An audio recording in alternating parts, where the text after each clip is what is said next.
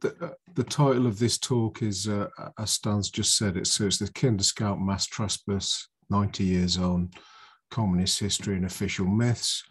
Um, hopefully, uh, the talk will have the effect of um, electrifying you like track rails, but if that doesn't happen and you remain shunted in a siding somewhere in the English countryside, then just bear in mind that um, it isn't actually the CPG's fault as I pitched this talk to them and they kindly agreed to host it. Uh, uh, so uh, thanks to them for that. But if anything goes wrong, it's very much uh, uh, uh, my fault and not theirs. And if you're pining for Countryfile after an hour and a half, um, yeah, blame me, not them. I'm hoping perhaps in vain that you might have read um, my article on the Kinder Scout mass trespass in the latest weekly worker because I'm going to par- partly going to speak to that excuse me in the first section although I want to spend the latter part kind of discussing the process whereby sections of the history of the Communist Party of Great Britain and I'm talking uh, for most of this meeting really about the old official uh, Communist Party of Great Britain, the CPGB as I'm going to refer to it, um, that existed between 1920 and 1991. Um, uh, I'm going to discuss the process where that that that organisation's history has have had a kind of respectable kind of makeover. I'm going to discuss a little bit at the end on what possibly can be done to kind of combat that trend. Um, I've had to when I've written this talk, I've tried to explain as much as I can to people who aren't kind of familiar with some of the kind of ins and outs of this, but I have to kind of assume my audience has some familiarity with the kind of basic dimensions of communist history in the 20th century. Um, like I say, I'll try and ex explain particular things kind of where possible, but I've had to pitch it at a level where, you know, I expect people to, to, to know and understand certain things. That's kind of inevitable about doing things like this. Otherwise, you just get lost in explanations for an hour, which is not, not, not very helpful.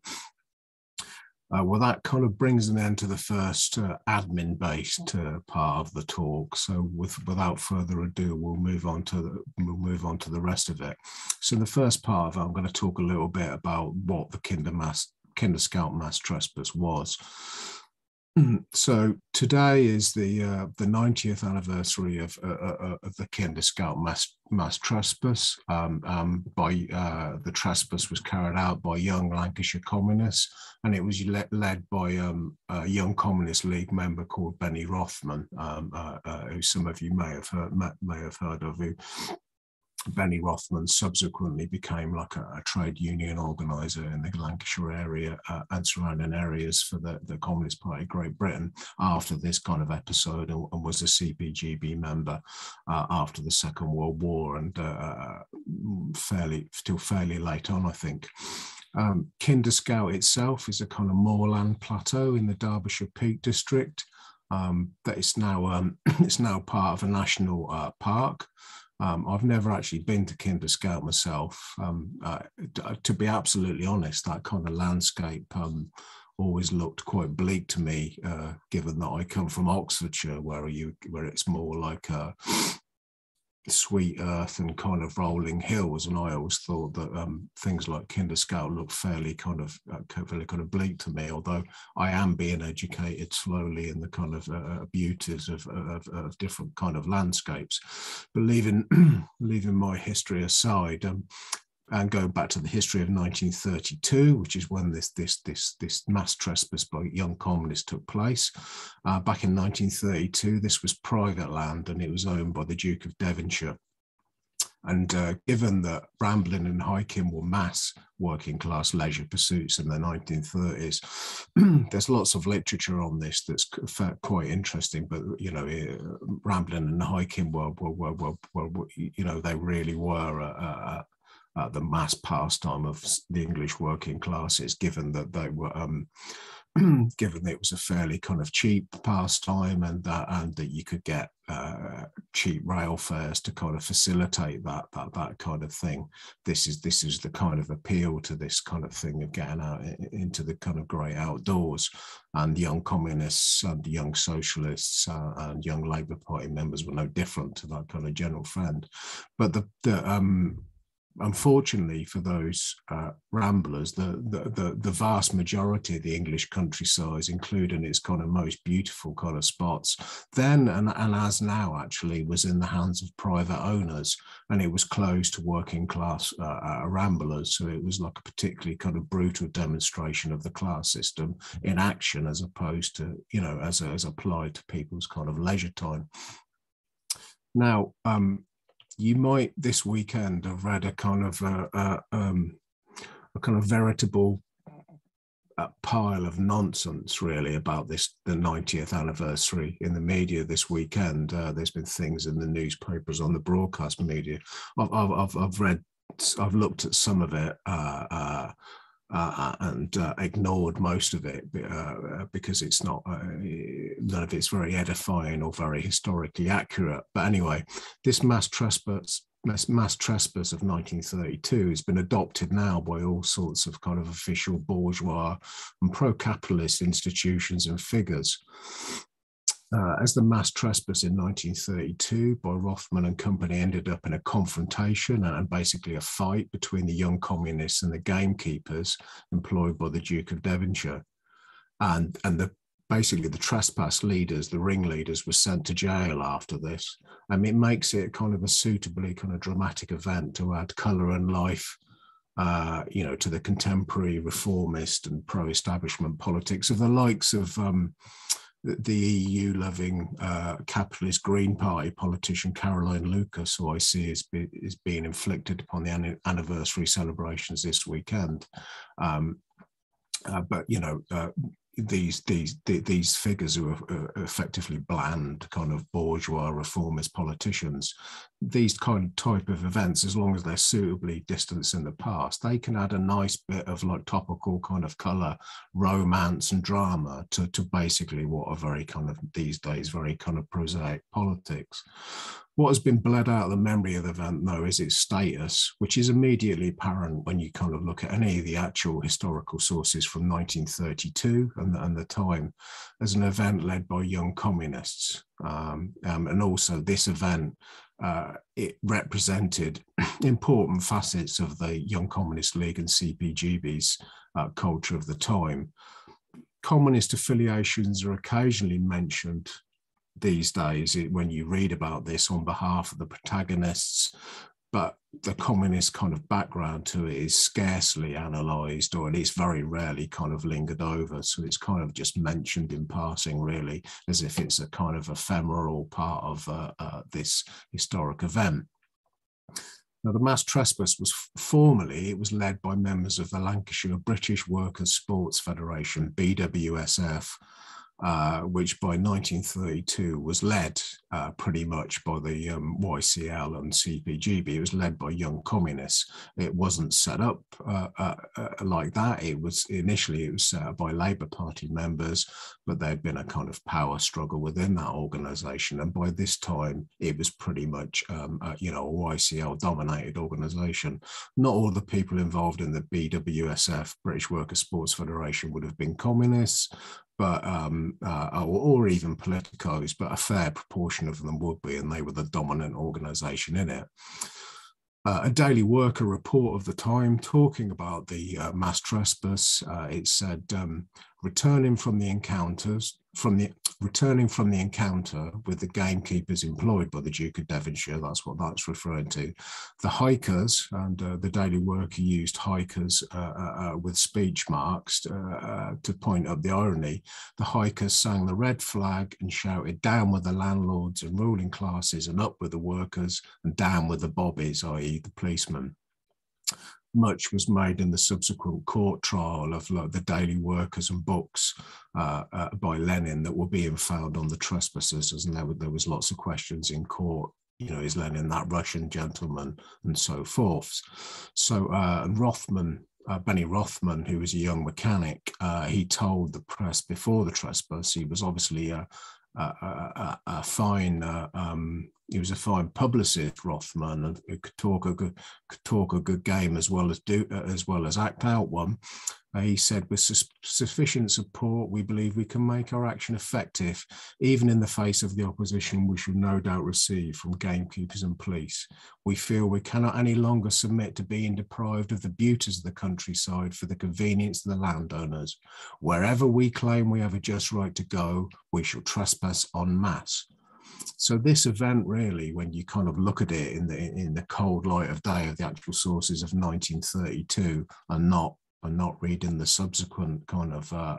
uh, the subsequent narrative that's grown up about it, it was a kind of classic what you'd say it was an itchy-footed kind of action of the third period of the of, of as that period of uh, of Comintern politics was called, of CPGB politics was called, on the late 1920s and 30s, where in this period the CPGB was stressing a kind of a, an uber confrontational attitude to the to the forces of the establishment and any kind of hangers on like the Labour Party. It tends to be called, uh, you know, it tends to be low it tends to be kind of labeled ultra left, which is um,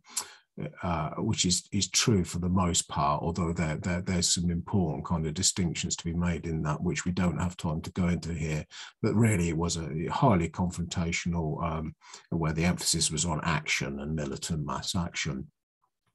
basically the action of Rothman and company was designed to get up the noses of the reform, what they called the reformist Ramblers Federation. Uh, the Ramblers Federation showed a far more cautious attitude to the right, rights of hikers and rambler, ramblers. And as Rothman made clear uh, later on, he strongly suspected, and I think rightly, that unlike now, the middle class leadership of various established ramblers groups strongly disliked the idea of young communists tramping through the countryside because it basically, basically the Ramblers Federation thought the YCL and communists were queering it queering its pitch, which was more softly, softly, um, you know, in a reformist uh, kind of approach that gently pushed people into action and through parliamentary bills and so forth. Rothman and the company weren't interested in that but it was actually the ridiculous prison sentences of up to up to six months some of these people received in prison that actually galvanized wider support for the trespassers and not the tactics of the event itself the established ramblers groups pretty much hated the uh, the whole idea of, uh, of uh, uh, uh, you know of Rothman and, and the YCL leading this this kind of thing, and they were very wary of it. Um, so uh,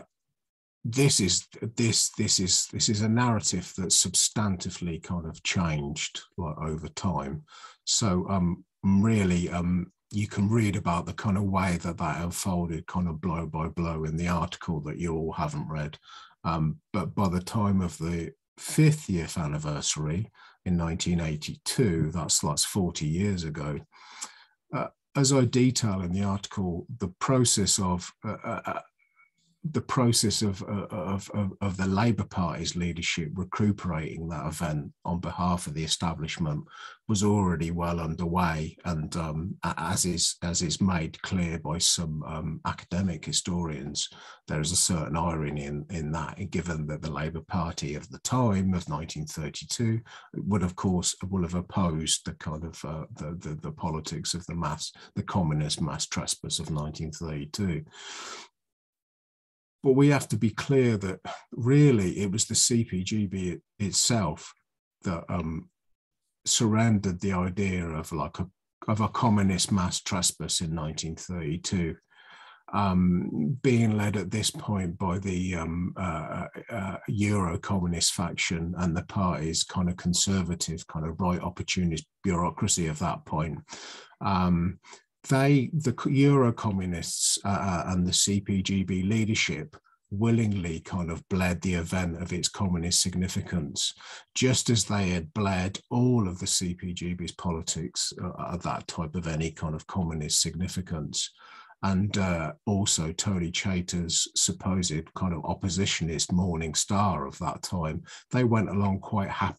quite happily with this in, in 1982, this, this bleeding of the events kind of communist identity.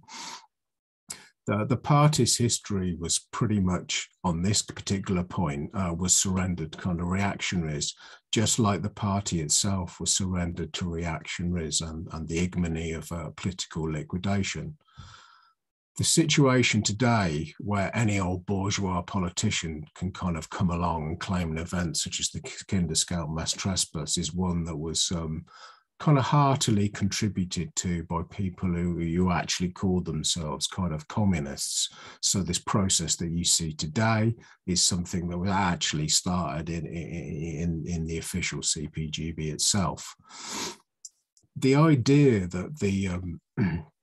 Euro-communist CPGB and the Morning Star fixed on the Kinder Scout mass trespass, which has been subsequently taken up by nearly like everyone else, is that that basically the, the Kinder Scout uh, mass trespass paved the way for the Attlee government's 1949 National Parks and Access to the Countryside Act, uh, which led to the creation of some kind of national parks after the Second World War. Um, this process was repeated in the new, air, new Labour era when the Kinder Scout mass trespass was claimed to be uh, an inspiration for the uh, Countryside and Rights of Way Act in 2000. Uh, the situation now is that the right to roam only exists actually for eight percent of the English countryside only. I don't I don't know what the situation is in Scotland and Wales. I haven't looked that up. And uh, Mark Spencer, who is the leader, the Conservative leader of the House of Commons, he could lecture us this week that uh, this is to quote him, we have to recognize the countryside is not just a place of leisure, but it is also a place of business and food production. In other words, uh, private property is sacred. Bugger off is, is, that's the actual subtext of that kind of that kind of uh, uh, uh rhetoric. Um, this actually shows what the Labour Party reforms actually led to uh, they led to a kind of sanctif- sanctification of property rights and restrictions in the countryside in return for an access to what in England we have as a mere 8% of the countryside. And it's kind of this mess of reformist pottage that the CPG kind of surrendered its kind of militant history for uh, in, in, in, in, in linking the kind of mass trespass of 1932 uh, uh, to the subsequent kind of acts of the Labour Party kind of in, in Parliament national parks were of course like a gain for like working class people and all people actually but the cost of that which is keeping 92% of land under private ownership is arguably uh, kind of greater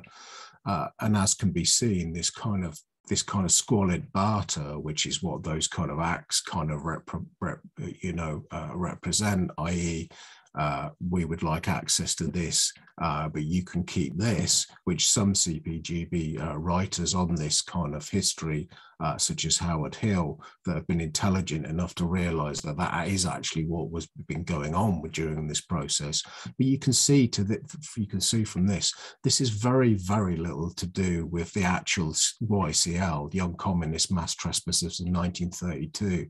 who whatever the severe faults of the international communist movement at that juncture, whatever the faults of the CPG at that juncture, by the, by the fact of them touting an end to the ruling class and landlords and thus private ownership, they saw the it, they saw the issue with more rationality than any of the people who took on their mantle.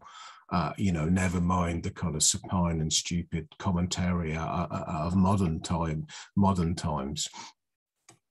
Um, uh, a, a, kind of note of caution, though, on this point. Um, we can't merely emulate the Communist Party of Great Britain or the YCL of 1932 and just counterpose militant action and sparking the class struggle into life through demos, strikes, and protests to the broader political landscape that surrounds issues such as access to the countryside, these kind of third period politics, they relied upon a very simplistic kind of conception of uh, working class consciousness as evolving through organizing around specific injustice, injustice, and hence by that route you march, you go towards the revolution. So the basic idea, crudely put, is that you have have a strike, you have a demo, you have an outbreak, you have you have a, a demonstration against some injustice, and then we march along the road from that point along to the British Revolution and to the uh, Soviet Britain. Uh, this was actually a kind of defor- def- deformation of the C- some of the CPGB's approach in the 1920s, period- periodically, especially in journal in journals such as the Sunday Worker, CPGB treated its audience as the advanced part of the working class. They recognizes that um, they recognizes the political differences that existed uh, uh, within its audience, uh, uh, and they they talk to that audience in a politically advanced way. It wasn't, and they recognized that people had a political history and that they came from a certain point, which means that to some degree, the Sunday Worker was a look a paper full of debate between kind of working class protagonists. The the uh, the CPGB of the 1932 had a, had a, had a, different kind of conception of the working class, which was shown uh, uh, in uh, you know in the Daily Worker, which was the which was the um, successor to the Sunday Worker. Uh, it, it, dealt with kind of politics in a different in a different way. You did read things about party culture in the Daily Worker, but the way it kind of approached issues, uh, you know, it was very much about sparking the class into life through a through a kind of more rudimentary pro, you know a process of kind of uh, kind of protest and the cpgb actually theorized at that point that it was actually immediate issues that were the, were more important and they tried to like um, as many Trotskyist groups have sub subsequently tried to do, they've tried to kind of almost capsize the existing kind of labor movement by this uh, process of like, uh, you know, uh, approaching immediate demands in a kind of militant kind of way. Doesn't work now, didn't work then. But um, so yes, so this this was so we can't even though I, I would say that um, I, I would rather probably have the politics of Benny Rothman and the YCL in 1932 than the establishment figures uh, proclaiming the Kinder Scout mass trespass today. Um, you know, this is not any sort of like a, you know alternative alternative really, and that's not what I'm trying to suggest. Um, I'm going to um, I'm going to kind of move on to kind of so that really is the terrain of what's kind of happened to the the, the history of the, the the Kinder Scout kind of mass protests and how the view of that has changed kind of through history and what's occurred. It's, it's something that's been recuperated by the establishment by draining it of its kind of communist kind of impetus. I'm now going to move on just to talk a little bit about some of the kind of like more broader things because the, obviously this this what this kind of represents is, is is is more broadly the way that parts of the communist party's history have, have been used by like alien kind of uh, alien kind of forces. And there's been a kind of process of exhuming uh, the cpgb and its history. Um, I think it's important to recognise really that this is a product of the fact that the official CPGB was wound up in 1991. And the forces that now exist around that title of CPGB, uh, uh, uh, you know, in, including the Morning Star CPB, uh, uh, uh, the the, the, the hosts of this forum and the various other organisations that have got the the title of Communist Party in this country, they're all still factions really without a party. There's no there's no real uh, there's no real communist party that exists in society. There's basically a succession of campaigns for the communist party, and as far as kind of polite society is concerned, uh, parts of the CPGB's history can be can now be safely ex, uh, excavated and uh, and in in, and in, in, in, in that process, its specific specific political culture can be pushed to kind of to one side because it's deemed to be dead and it's deemed to be a safe uh, kind of a kind of thing to do by by uh, by talking about this. You're not going to raise it up uh, uh, from the dead in the kind of you know to name is to kind of summon kind of uh, act. Um, this had already become quite apparent actually in the 1990s and 2000s if you look back um, at that point in the in that in that point in those two decades CPGB history became became relatively popular among academics in this country, and there was the production of quite a, a number of kind of uh, academic kind of works at that point. Uh, uh um, um,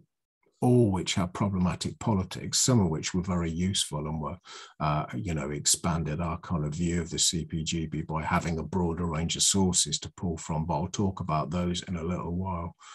But the you can kind of see this process at work. That can be shown by the um,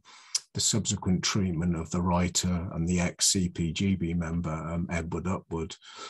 By the 1970s, Edward Upward had been a, a, a Edward Upward had been um,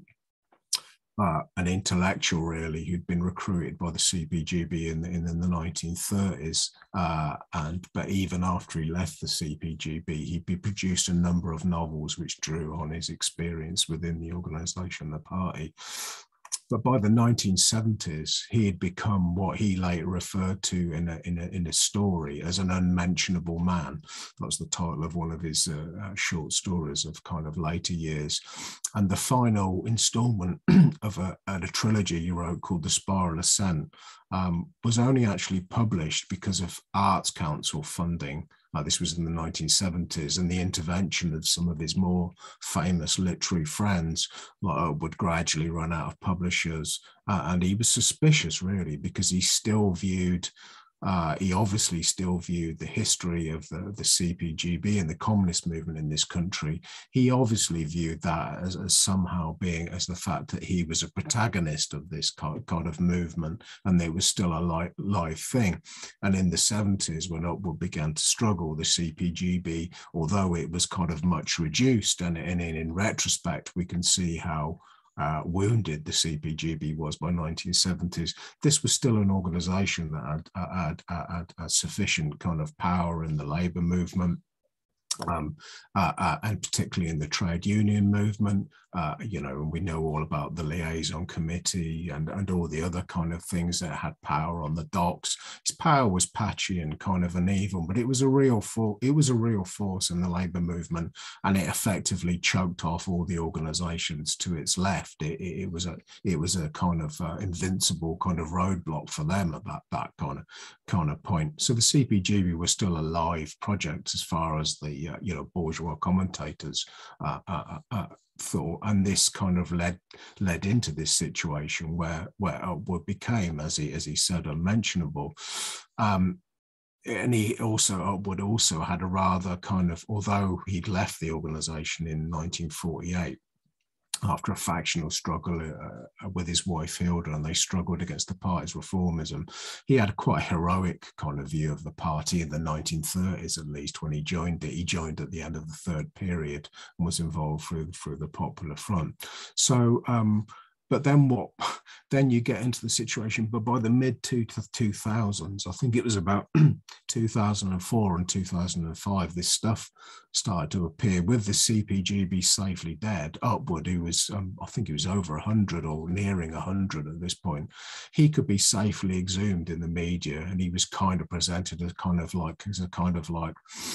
I don't know, a Marxist kind of intellectual curio, and he'd been a friend of W.H. Auden and Christopher Isherwood, and he'd been to Cambridge, uh, uh, uh, which is obviously a famous kind of destination kind of point for, for, for English on British communists uh, from the 30s.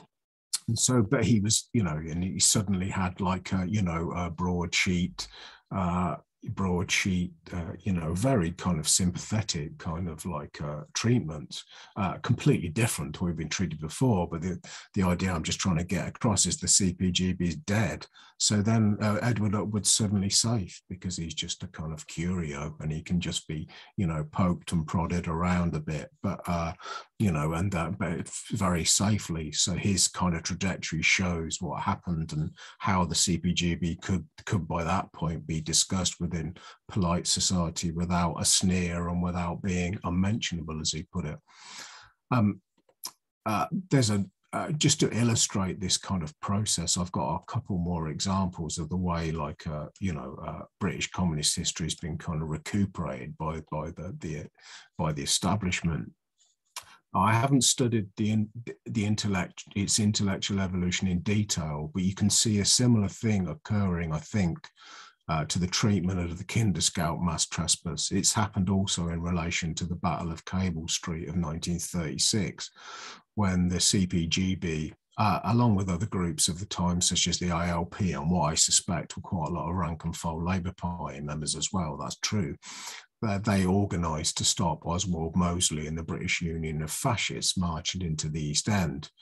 Now, the CPGB, of course, um, recruited and organised many Jew Jewish members in, in Stepney and, in other areas of London. And one of the um, you know most famous CPGB leaders of, of that era, Phil Piratin, um, he was obviously of Jewish origin, as were many other kind of leading communists in, in, that, area. So I'm not disputing the Jewish Jewish origins and the fact that the that, that the uh, CPGB was strong amongst the Jewish working class. Uh, it obviously it obviously was, and Jewish members played a, a, a role in it, a, a, leading kind of role in it. But the Battle of Cable Street is now presented as, as um, if you look in some of the treatments of it in recent years, it's now presented not really as a political um, CPGB event. It's more presented as, as a Jewish community event, really, uh, which which which means um, it's been actually appropriated by the kind of thoroughly anti-communist Labour Party right, and that will become apparent to you if you attend any of the commemoration events of Cable Street. I attended one and uh, I was very shocked to see certain people uh, uh, in the audience uh, um, because um, I wouldn't have even described them as being particularly left wing. I wouldn't have described them as being socialist, but they were quite happy to come along to this, as I say, which was they, they it was something presented as a kind of community event and I picked this up more or less at random from a 2006 website uh, website's introduction. And this was a website that was produced on the 80th anniversary of Cable Street. It said, uh, "It is 80 years since the Jewish community of East London and its allies." Uh, uh, interesting word allies, I wonder who they were, blocked the streets in order to prevent Oswald Mosley and his British Union of Fascists marching through. That's the introductory kind of sentence and, and you know and on that site the, the the at best the cpgb plays a very kind of supporting role. Uh, and this is a kind of clear shift in the historical uh, narrative from what had gone before. Uh, if you look at um, arnold wesker's 1956 play chicken soup with barley um, this dealt with the battle of cable street by yes foregrounding Jewish characters, and it did foreground the Jewish community. But that Jew, those Jewish characters and that Jewish community were heavily mediated by the experience of the CPGB, with the heroic picture of the party in 1936 organizing the Battle of Cable Street, it, that was contrasted to the kind of disintegration of the CPGB during the Cold War as Jewish members had to face up to the repression of Jewish people in the USSR. So, uh, you know, but Chicken Soup with Barley is a, is a book, uh, is a play, sorry, that's saturated with the idea of the CPGB in the foreground and which is, I think, is historically uh, accurate and, and, you know, the, um, uh, you know, when when you read Piratin's "Our Flag Stays Red," this idea of a, a Jewish community is always is always filtered through uh, working class and communist identity, which always actually uh, trump uh, uh, uh, you know, whatever people's kind of origins or or, or were the, uh, the beginning of that. So we have actually got a reverse of that of the, the way in which these events were being, uh, you know, uh, presented. Um, so Wesker's completely correct to kind of foreground the communism, um, given that you know the Battle of Cable Street would have never happened without the CPGB, even though there's a there's a kind of like long known thing that the National Party did actually initially try to push activists away from Cable Street, but as the as the as the uh, as the sources show, it rapidly gave that line up after it became clear that that any instructions to avoid the Battle of Cable Streets and a confrontation with Mosley they weren't going to be followed by the C, local CPGB groups. So the national leadership of the CPGB kind of fell into line because they realised that that that that wasn't a goer. but I always wonder what people who tout this idea that the Battle of Cable Street was a, a community event. I wonder what they make of pictures of what are obviously communists with clenched fists uh, parading up and down uh, uh, uh, Cable Street. I wonder what they make of the hammers and sickles that you can see chalked and painted on the walls and signs saying, don't smash workers' shops. I wonder what these people actually think that actually means and what they get from that, but what Cable Street it was. It's a very unique community event I would say. As for the slogan of "They shall not pass," um, um, in terms of like people from the Labour right using this kind of slogan, well, I generally associate this phrase with members of the Labour Party bureaucracy when they have to deal with left wing motions at, at, ward meetings. You know, literally, they shall not pass. And uh, if you're lucky enough to get in the meeting uh, these days, that is still, uh, I suppose, at least it's a phrase that will come easily to them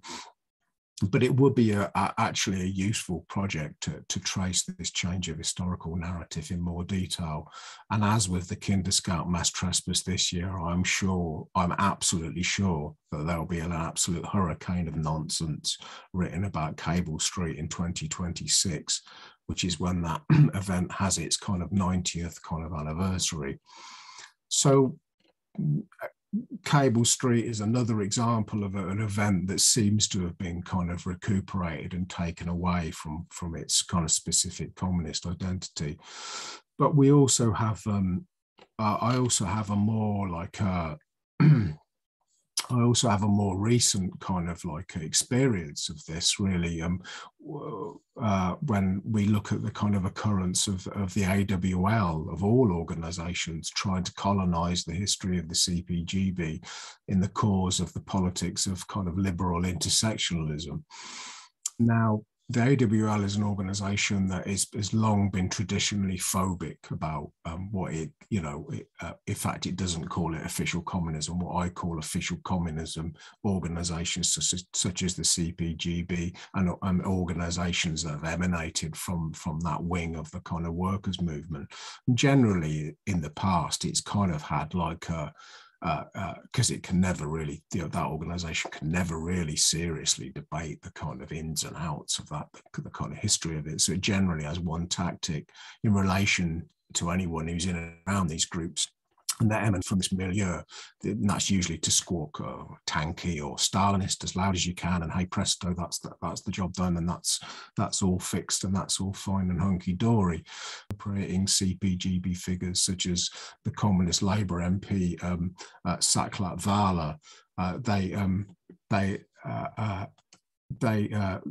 they they tagged him under the safe uh, and establishment friendly moniker moniker of Britain's first uh, BAME MP. Uh, uh, Vala was of, of Indian origin, and um, they argued that such figures uh, worked on the terrain of kind of intersectionalist identity kind of politics. Now, in that sense, the AWL, all the AWL is really doing is kind of adapting itself to conventional kind of modern opinion,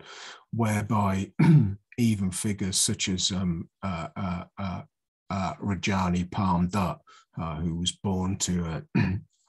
Indian and Swedish parents and long vilified by bourgeois commentators because of his loyalty to the USSR and disloyalty to the British state. Even he's been presented under the moniker on the Open University website as,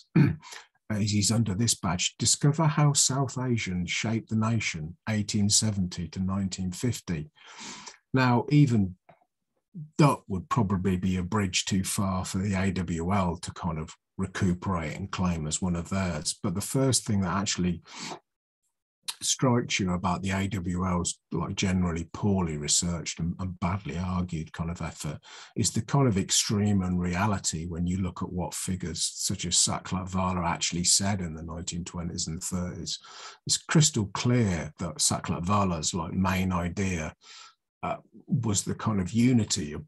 Indian and British workers. Um, and he, you know, expressed this over and over again. And this was just as true of the CPGB itself when it talked about these types of issues. It always stressed that that, that, that British workers, what they had in common with Indian Indian workers. rather than what what what uh, disunited them and what the particular interpolations of identity were. Whatever identities people such as Saklatvala have from their backgrounds were heavily kind of submerged. Excuse me. excuse me. were mediated, they were heavily submerged and mediated by the politics of international communism. Their parentage and even the fact that Saklatvala attended um, a Zoroastrian initiation ceremony for his children, whereby the CPGB censored him and Saklatvala said he had only done it to retain a trust fund. They don't equate the need for kind of soliloquies on intersectionalism. And one really might imagine the kind of bemusement of people like Saklatvala and being treated in this way uh, the 1920s had a, had a much, much more brutal appreciation of Saklatvala. Uh, they knew he was a communist and they kicked him out, which again gives you a clue as to the fellow's kind of actual identity in the in the real cut and thrust of politics, rather than this kind of bullshit narrative that, that a liberal narrative that the AWL has stuck on these kind of uh, uh figures subsequently. So we've got like there's quite a lot of uh, uh, you know I, that I could find other I'm sure I could find other things of of, of, of the, the CPGB's history being kind of poached and taken under another badge, but those are the ones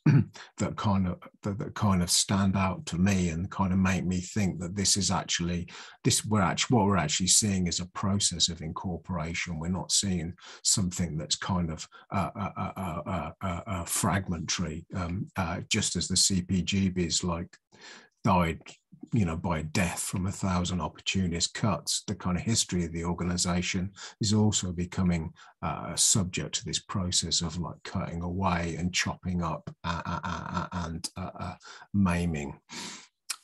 Okay. Um, but when we're thinking about how this kind of colonization process which is what i kind of think of it as uh, when did it actually begin? Well, it actually began quite late on in the party's history because uh, during the 20s and 30s, 40s and 50s in particular, uh, uh, latterly when the kind of Cold War was occurring, and, and then the 20s and 30s and the interwar years, the CPGB, however, however far its politics kind of drifted to the right under the Popular Front, however soft aspects of its politics kind of became, it was always disreputable because the, uh, the, the, the British establishment and the establishment of the British Labour movement did not like the CPGB because they could not rely uh, on its kind of support for the British kind of state and for the British, the, ventures of the British state. Now, the CPGB did support ventures of the British state during that kind of those years, and the obvious one being when it supported the, the, the Second World War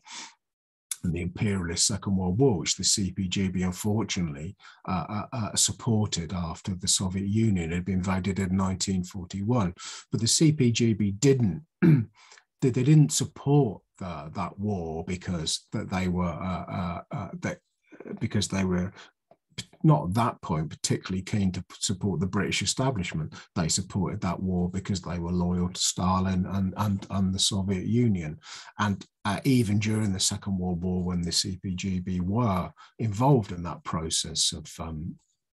when they were involved in that process in the Second World War, the Labour Party never once let up off on its negative propaganda versus versus the Communist Party, which basically amounted to them saying, uh, you know, you're not going to affiliate to us because you're a, a secret battalion of, of, of, communists whose main loyalty is to Moscow. Whereas by that point, the Labour Party was thoroughly immersed uh, in its loyalty to the kind of British state uh, during the Second World War.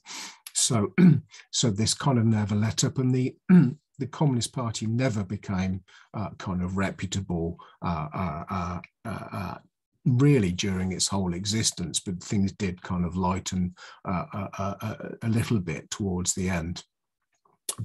Um, even um, even when you look at books like Douglas Hyde's I Believed, which is a book written by uh, somebody who left the um, Communist Party in the post-war, immediate post-war era to join the Catholic Church, he wrote an expose of the CPGB. And when you read Douglas Hyde's uh, kind of work, which is very interesting. And, uh, and, and, I'd encourage anybody to kind of read that because it's actually quite a brilliant book in places. What what Hyde kind of portrays is a, is a party that was the very obverse of kind of kind of like um, uh, you know, uh, uh, reputable. The Communist Party knew it wasn't reputable. That's why, you know, when the Daily Worker and before the Daily Worker was shut down during the Second World War, the party spent, uh, you know, a lot of time setting up, uh, you know, illegal printing presses all over London and other areas to prepare for its illegality. So the CPGB had a pretty shrewd idea of that that even though its uh, public front uh, during some of the late 1930s may have been soft, popular front, uh, you know, uh, you, you, know, uh, down with Chamberlain type attitudes. Um, the CPG wasn't a reputable organisation, and the the British establishment treated it like that, and then the Labour Party establishment, the Labour establishment did too. But as I say, it was the CPGB itself that actually opened up the pores of its own history um, by softening its various kind of political dimensions. And it this process originated in the um, in the, its final decades when the party started to address its history in works by uh, James Klugmann, Noreen Branson, and Margot uh, Heinemann. They were all kind of CPG act, CPG activists and writers of long standing. I'm going to have to oversimplify this a little bit, but the story went something like the CPGB formed in 1920 was far too revolutionary for the tastes uh, uh, of, of the party's right centrist leadership in the 1960s. The Popular Front of the 1930s stripped of its practical relationship to Stalin's diplomacy and things like the party of a new type. This was thus projected as the real foundation period of the party. And by the 1970s and 80s, the Euro communist faction of the party was also uh, venerating the CPGB of the Popular Front area, era, seeing the 1930s adaptation to bourgeois politics as support for its own inclinations towards adapting to feminism and other social movements, and um, uh, and its kind of aspiration to become the kind of democratic party of all Britons. It's a kind of mini homage to uh, Togliatti's kind of post 1945 Italian Communist Party. Um, unfortunately, it was largely this this perspective of that that group of like CPG historians and that era of CPGB history writing um, that worked its way into the more recent way that academic historians of the part of the party have portrayed the CPGB. Therefore, in Ben Harker's recent cultural history of the, the party, which is um, well worth reading, by the way, he draws attention to those moments in the CPGB's history when it seemed the kind of most poorest kind of bourgeois ideas, and, and that the CPGB sought to adapt itself to British nationalism. So we're talking about the Popular Front of 35 to 39, the late late war and post-war so-called reconstruction period of 1942 to 1947 and the battle of ideas uh, against US imperialism in 1947, 1956, where the CPGB again had a very kind of nationalist approach to like British culture. But this kind of softening and blurring of communist politics ide- and identity, and it's kind of an irony of this process of this identity formation that the one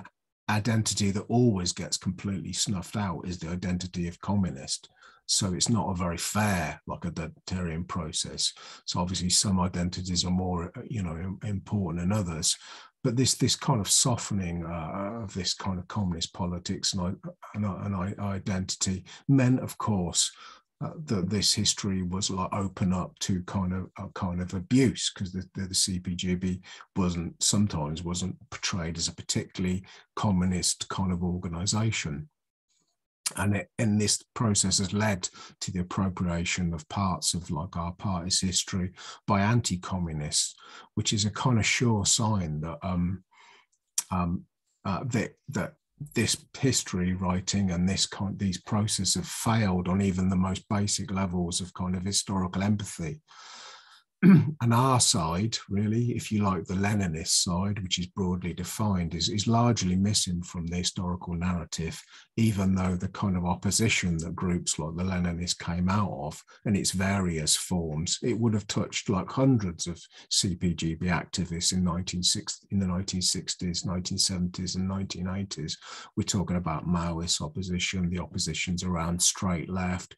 you know, and the oppositions late, later around the Morning Star. These would have touched hundreds, if, uh, uh if, if not thousands, of CPG activists, and, and, and most of them had a, like a version of the fact that one to one degree or another linked to pro-Soviet politics that the party had gone soft and reformist. That wasn't like a that wasn't like a, a, an idea that you wouldn't hear if you mixed with communists in those areas. I'm sure other comrades would tell you better than me, but you, you would have kind of heard that, and, and, you can see that like occurring in, in various kind of tranches of opposition to such as, such as the debate they had over the British Road to Socialism in 1977. this was like a you know a, a widespread kind of opposition, but those voices never ever appear uh, you know, or or they only appear uh, uh, uh, with, with under the tutelage of kind of simple abuse uh, in in in the kind of histories that are written. Whereas if it if you're Beatrix Campbell or Martin Jacques, you're obviously going to get you know a much more kind of sympathetic kind of reception. So um, this this so this kind of uh, this this these these reactions of, of, of, of the old CPGB from the 1960s to its history, they kind of set the terrain really. They kind of set out the terrain for what's happened subsequently. Uh, you'll be glad to know I'm coming to the end uh, soon. And I think my voice sounds like it's going to pack up anyway. Um, so how, how, how to, how, how do we go about defeating this? And, and, and has there been any kind of reaction to this? Well, I think we have to give some credit to the latter day Communist Party of Britain uh, uh, and uh, Morning Star's Communist Party of Britain uh, and its own kind of version of the YCL, because they, they've clearly identified this problem that the party's kind of been appropriated by kind of uh, by, by kind of alien forces, and, and, they've they've tried to address it with some kind of mixed results, which I don't have time to go into the detail of all of those. They produced some some some books that CP, CPB writers have produced have been very good. Some have been plain terrible. Uh, in my opinion, like most of this kind of writing, it kind of suffers from an empiricist method whereby it just largely recounts things or activists associated with the old CPGB and very little critique, very little analysis of its kind of politics, very little balance sheet, very little what's right and what's wrong. You just get these kind of like narratives of what happened or what somebody thinks has happened or what a source tells you happened. But ultimately, this can coexist quite quite nicely, really, with the histories produced by like Euro-communist influence historians, as it, it poses very little existential threat to it um, because there, there's no, it doesn't have a counter kind of narrative to it. It just tells you that the CPGB did this and that for the most part. Also, I've seen re- more recent examples of uh, the the YCL, the Young Communist League, that's the the, the YCL of our, our time, talking about the old YCL that was run by the official CPGB and trying to kind of reappropriate even kind of more controversial aspects of the old YCL from the 1960s. There was a thing in 1967 around 1967 called the Trend Campaign, which crudely put and very simply put represents an attempt by the old YCL leadership of the 1960s to adapt itself to the youth culture of that time, as against the kind of more political against the more politicized culture of the YCL left, which at that point was also being infected and influenced by Maoism. Um, uh, it wasn't that trendy because uh, apparently uh, drawing competitions uh, were at the cutting edge of uh, for youth in 1967. So even though you might have um, even though you might have had a chance to see the Kinks or that I think the Who played at, some kind of YCL events in the 1960s, you also had this kind of paternalistic, kind of uh, patronizing attitude to kind of youth, which was the very kind of obverse of trend. Um, so it was a very it was kind of strange that the kind of modern YCL wants to wants to kind of present that as something kind of worthwhile, given the amount of uh, given the amount of uh, uh, given the amount of um, annoyance it caused to the left at the time. But this is this exemplifies the problem of the modern day YCL. Basically, it sees itself as a pure kind of continuation of the old Young Communist League, and therefore it appears it, it appears to think it has to absorb all of the old CPGB's history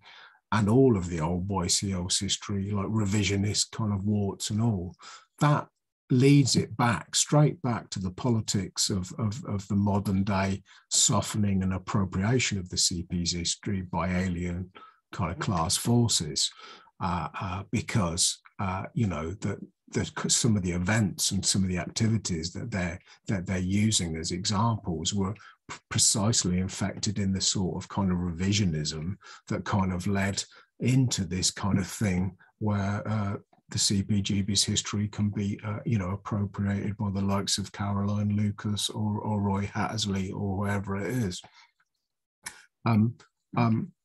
uh, this, the modern day YCL has, also, has attempted to celebrate the militant aspects of the Kinder Scout mass and I believe that they had an event where they all climbed to the summit, uh, uh, uh, uh you know, with with red flags and, and trying to uh,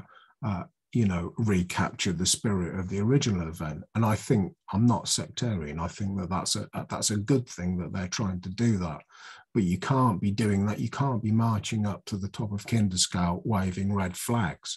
and then and then start talking up some of the kind of like soft left politics that, that the YCL uh, had by the by the 60s, 70s, and 80s, which led to its complete dissolution a few years before the CPGB itself. So that's one kind of way of, uh, uh, uh, of kind of appropriating, and I think that that's a false route which will lead the, the comrades into trouble. Um, that all sounds very pessimistic, and I'm just going to finally finish up. So more more optimistically, though, um, however, we've recently seen how a kind of relatively small group of historians, relatively small group, although you know there's quite a few of them, a relatively small group of historians, so they've begun to change the historical narrative of the Second International. Um, you know, and that's you know that that's the product of quite small amounts of, of people, although it's involved quite a, a lot of disciplined historical work. And while the rebuilding of um, class parties as a close to micro sects is a, is a kind of tremendous task, small groups of historians dedicated to a, a, more critical account of the CPGB and work in a disciplined manner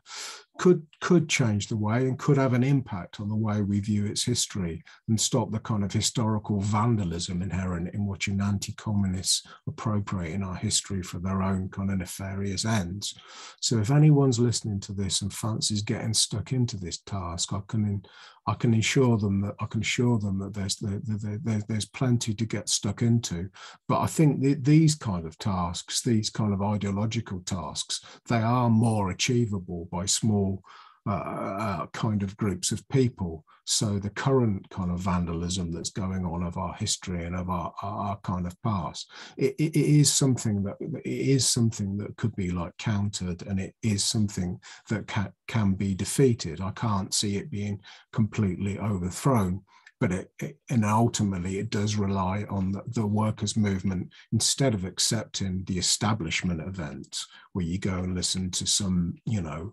uh, you know, uh, uh, Bill and Mary reformist, you know, talking about, you know, uh, uh, talking about the kind of romance of the, of the trust Trespass. It does rely on our movement organising our own separate events to counter that to counter that narrative. And these are the type of events that, if our movement was like anything at all, these type of establishment events would be the type of thing we'll be picketing and disrupting, really because they're they're they're nothing but vandalism and the just to finish the the the contemporary um, the contemporary celebration of the Kinder Scout mass trespass has, has got absolutely like nothing to do with the circumstances of 1932 and everything to do with like selling reformism, uh, it, uh, you know, uh, with a more romantic kind of face. I'll leave that there. Cheers, Dan.